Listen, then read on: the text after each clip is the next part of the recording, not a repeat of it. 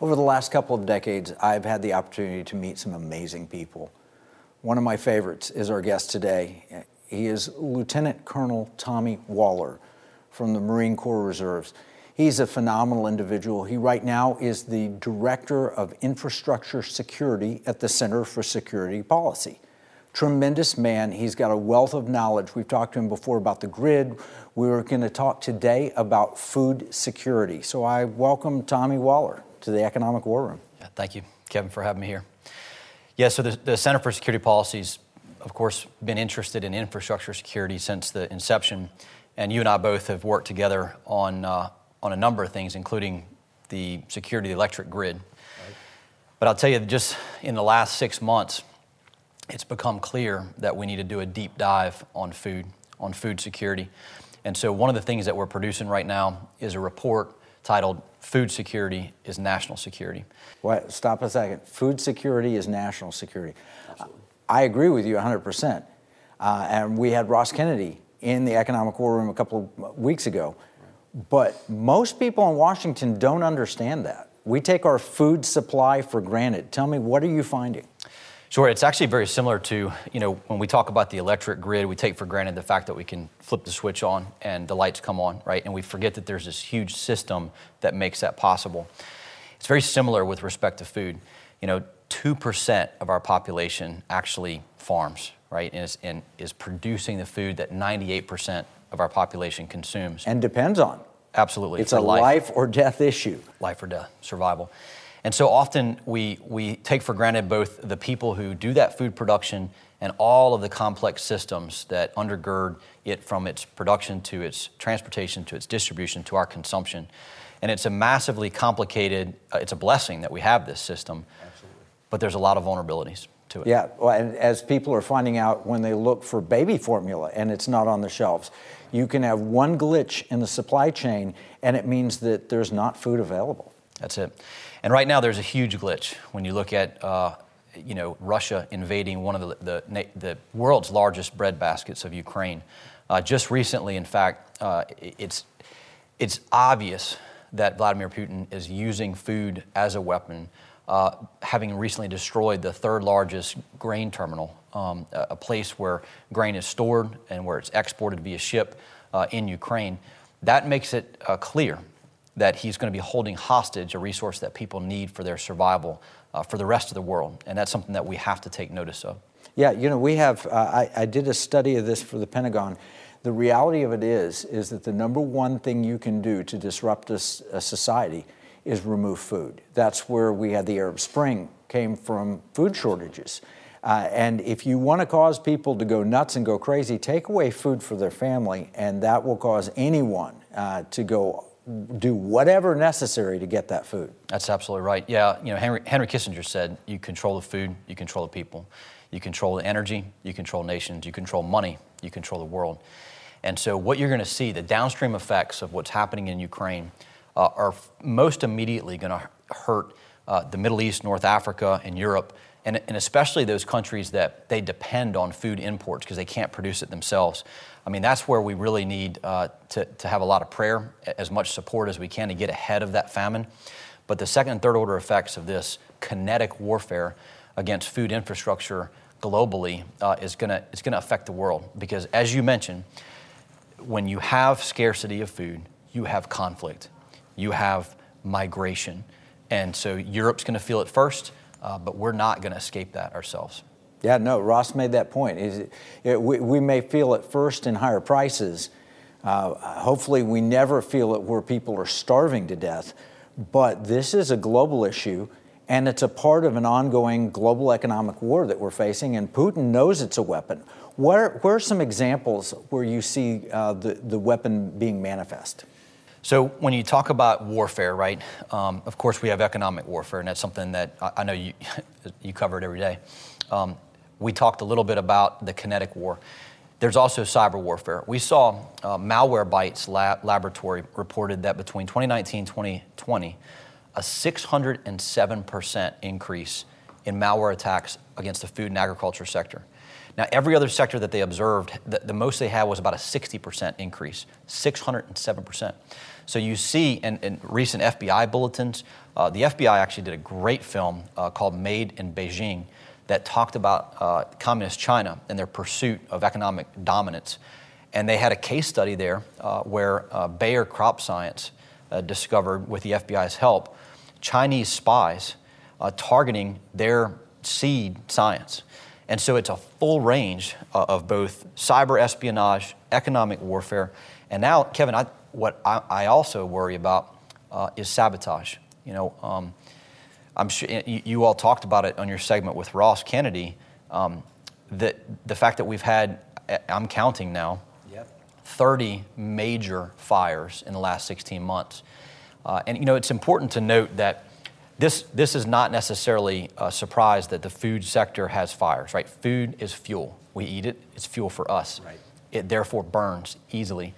And so the National Fire Protection Association uh, has said, you know, 2019, there was 2,000 fires across the whole sector, right? Okay. They wrote an article. Uh, the title of it was "There's Nothing to See Here," um, but thank goodness we're paying attention to it now because we can't afford when we have all these other things affecting the food supply. We can't afford to have major headquarters burning to the ground, major storage facilities in this country. And so far, like I said, over the last 16 months, we've had at least 30. So 30 major ones. Right.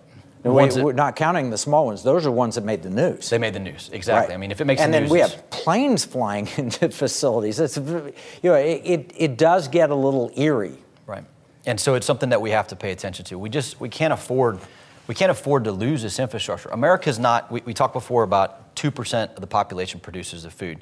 Americans, by and large, just like they take for granted electricity, they take for granted the fact that they can go to the grocery store. You saw it in Texas last year during the winter storm. Shelves were empty, right? Um, and so the average American makes 1.6 visits to the grocery store every week, mm. okay? Okay. And so what does that tell you? It tells you that they don't have much stored in the pantry. The average American consumes five and a half pounds of food per day.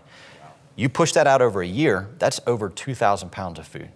And so when you think about a population of 330 million people and how many pounds of food it would take to feed them for a duration, our national, you know, we have a strategic national stockpile that used to contain food. It doesn't anymore. Wow. And so we're just, we as Americans, by and large, are unprepared to go without it. Wow. We're going to have to take a break. When we come back, we're going to dive deeper with Tommy Waller, not only into the problem, but also what can we do about it. So, Tommy, you were telling us we used to have a national pantry of food, but we don't have that anymore. What's happened? We don't. No, it just hasn't been a priority. And, and Kevin, part of this is that our nation has been blessed that we are a breadbasket for the world. So we've kind of taken for granted, um, as a leader in food and agriculture, we've taken for granted the need for our own populace to be prepared. Um, and you even see it now where institutions that would normally be there to help the poor in this, in this country are unable to meet the demands just because of inflation, right? I mean, you, as an economic expert, um, I, I, know that, that you can tell us all the reasons why, but if people don't have enough money in their own pocketbook to donate to the local food pantry, now the local churches can't support the population, right? right? And then, you know, if, if people are not in a, in a position where they can stock up themselves, uh, then of course they're worse off. So it's a situation where we need to recognize that there are significant vulnerabilities in this food system. We need to be ready to prepare ourselves, and we need to be ready to help others when we can, right? Because, I mean, at the end of the day, what goes around comes around, and our generosity will, will you know. That's a part of our important part of our foreign policy. It is. Is providing food. And, and it's also a weapon of war, as Vladimir Putin has acknowledged. Now, uh, during COVID, we had Mitzi Perdue on, and I know you actually introduced me to Mitzi, and great lady uh, phenomenal. And she was talking about COVID, and one of the implications of COVID was the potential damage to our, our food policy. Uh, just like COVID is causing, uh, it's part of the inflation that we're facing, part of the budget debt that we're facing, all of these issues that are, that are second order effects from COVID. You were recently with Mitzi. What did you learn? Yeah, I, it was such a privilege, uh, Kevin. Yesterday, uh, had the opportunity to go and meet with uh, Miss Mitzi Perdue and the American Agri Women. And so there was these uh, women in agriculture from all around the country who were getting together to talk about this issue of food security. Uh, and so what I learned, I mean, I learned a lot, right? Everything from our immigration policy uh, being so important, where we, we have to make sure that we have enough labor uh, for the, the, um, the food to be produced in the fields, uh, all the way to you know the, the different programs that sometimes the government will subsidize things for you know what they're saying is environmentally friendly, particularly right now where they, they talk about a quote climate crisis. So you have situations where the government is incentivizing farmers to not farm and produce food in certain portions of land when at a moment we need to be producing more food.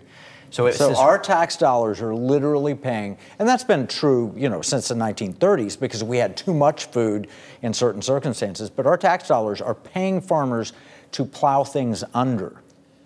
So certainly, farmers plowed things under when they had nowhere to go with it during COVID. Right. Right now, we see an expansion of things like the, these conservation programs, CRP land, for example, where a farmer is able to get paid to not farm certain acreage. Now, is it good for the honeybees and the environment to have a certain amount of that farm, uh, that land unfarmed and uncultivated? Yes. But you don't expand that, those programs at a time when you know that you're going to have food shortages. Exactly, and that and so that's a problem. We discussed it, and you know one of the things that was amazing about that that group, their their slogan uh, is that they are a force for truth. And so it was so refreshing um, to be in their presence, to hear the truth about these issues, and to be able to see that they were in Washington, D.C., where they're going to be talking to their elected officials to make sure that they get the ground truth from the 2% of our population that are actually producing what it is that we need to survive. That 2% of the population, I remember the Paul Harvey, and we, we aired it before, and God made a farmer. I mean, the, those are true American heroes. Uh, I know you served overseas but they're serving here at home and they're heroes. Yeah, I'm actually I'm glad you mentioned that because I, I, told them um, when when I do a discussion about the electric grid, uh, you know, and somebody introduces me as a Marine, uh, I will always say, look, there's nothing I ever did overseas um, that could actually impact the day-to-day survival of the American people, right? But those who keep the lights on, and that two percent that keep us fed, they actually do. Well, I don't want to right? minimize your service in any way. I'm extremely grateful. I know all of all of the economic war room, all of our viewers, all of our, our uh, financial advisors. We're really appreciative. But your point is well taken. Those that are keeping the lights on, those that are keeping food on our table, those that are keeping the economy working, they're heroes too. That's right. That's right. And so uh, that was a great opportunity for me to thank them uh, for their service. And you know, I think the American people need to, to, to really think about how appreciative they need to be to that sector of our, of our um, nation. One of the things that was consistently discussed was the need for food and agriculture, for that sector, to constantly be in the discussion, in the room, around the table, when we talk about national security, when we talk about economic security. A lot of times they kind of just get left off to the side with this assumption that we're just going to be fine, that we're going to have food when we need it. Uh, and our adversaries know that if they can control the food, as we said before, they can control the people. And that fight is now here on American soil. Yeah, you know, the, the biggest problem I had when I was going into DC and I was talking is this myth that our congressmen and representatives, senators, uh, and, and really the bureaucracy has that America is permanent. It's always guaranteed to be permanent. We're top of the heap and we run and rule everything.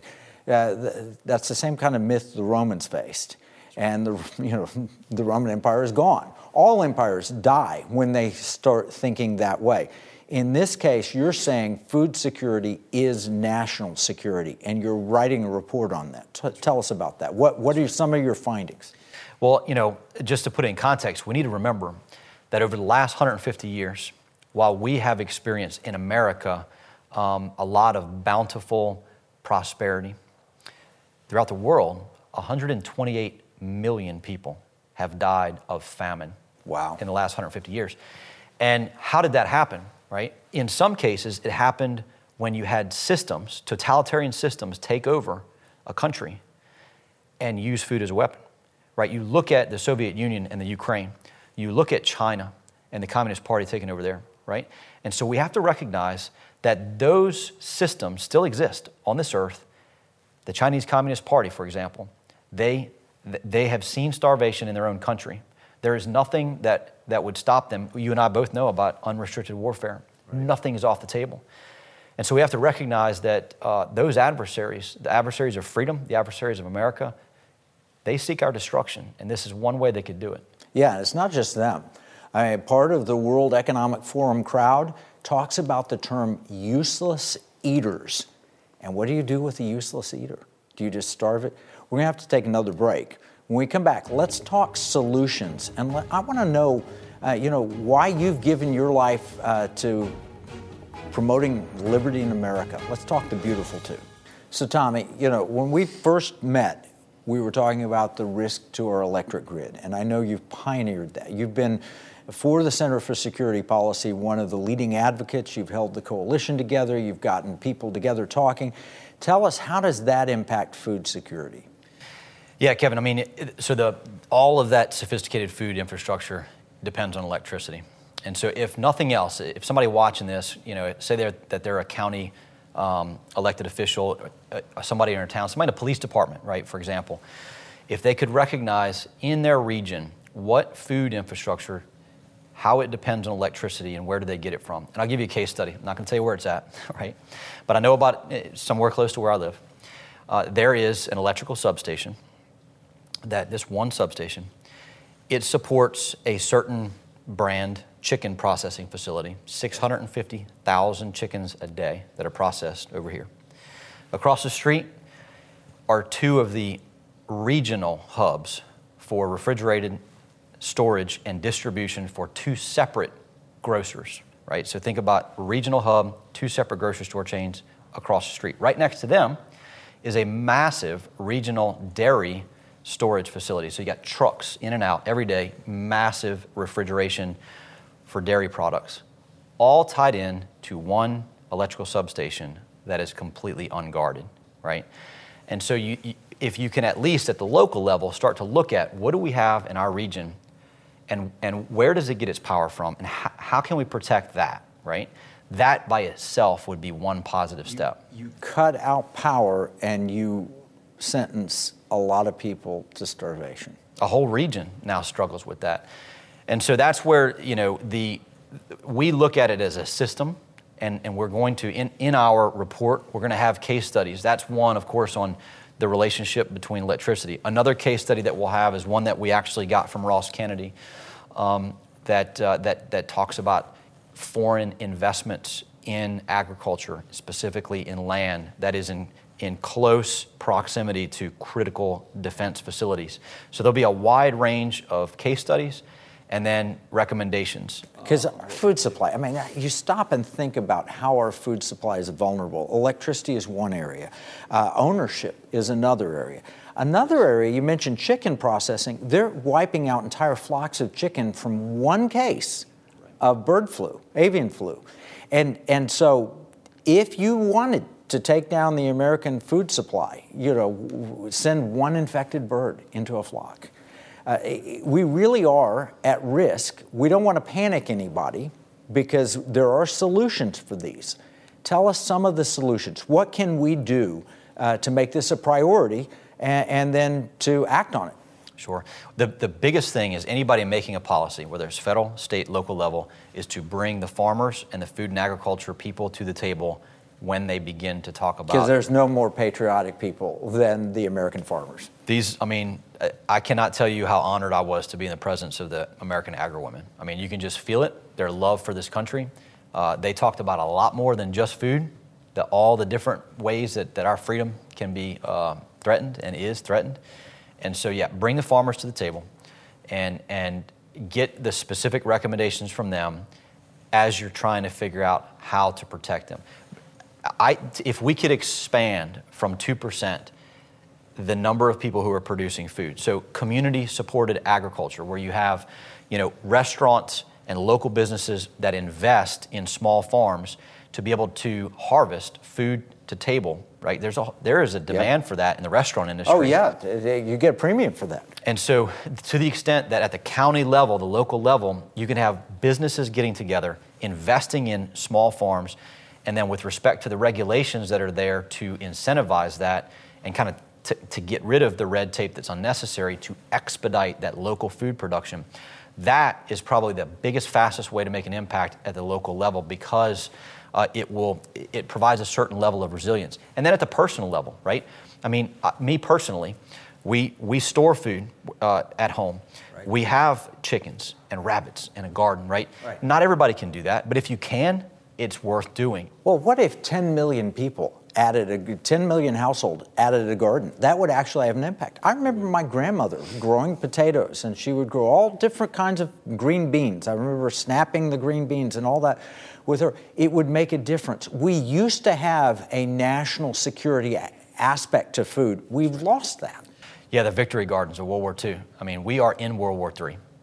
It's a cognitive war, an information war, an economic war. Is that going to be in, your war. report? Are you going to tell people to get gardens and things like that? We will. Yeah, we will. Yeah. I'd All like right. Let, tell me real quick. Where do we get a copy of the report you're working on? So when it's done, it's going to be on the Center for Security Policy's website. So securefreedom.org.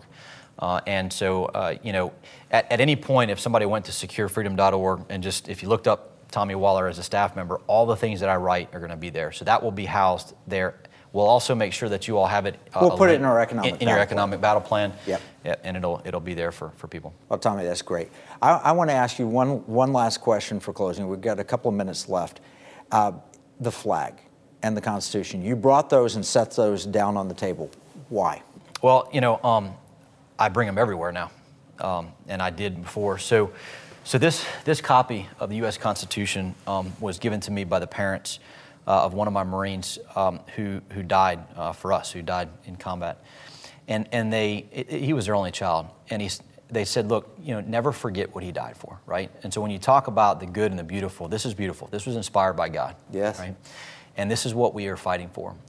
And the reason why uh, that I, I, brought the flag is because that flag uh, was with me everywhere uh, that I deployed. I used to keep it folded uh, in the top of my rucksack and, and I would only unfold it in a combat zone. So it, has been unfolded on the tops of mountains in Afghanistan, uh, on top of the rubble of Saddam Hussein's palaces, on top of the city of Fallujah, uh, September 11, 2005.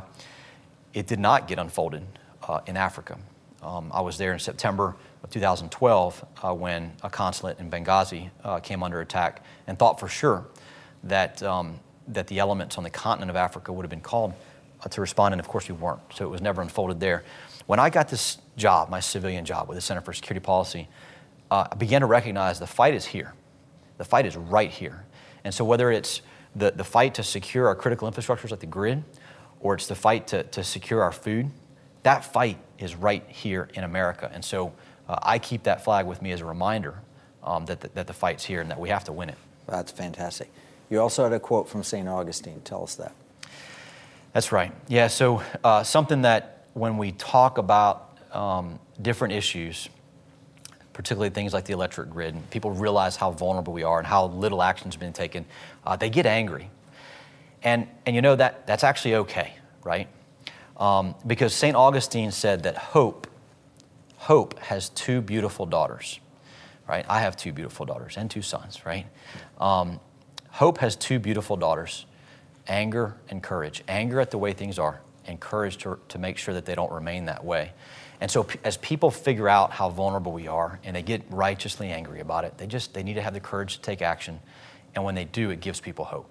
Well, you know, you're a man of courage. Thank you, Tommy Waller, for what you've done. Food security is a big topic, and it's nothing we can cover in detail. That's why we produce an economic battle plan. There will be one for this episode. Beyond that, though, your financial advisor can help you with food as an investment and food security. So, to get your economic battle plan, go to economicwarroom.com. To learn more about how your financial advisor can help us, go to nsic.org. Nominate your financial advisor to get our Economic War Room training. Remember, what we see as a marketplace, our enemies view as a battle space. This is Kevin Freeman from the Economic War Room.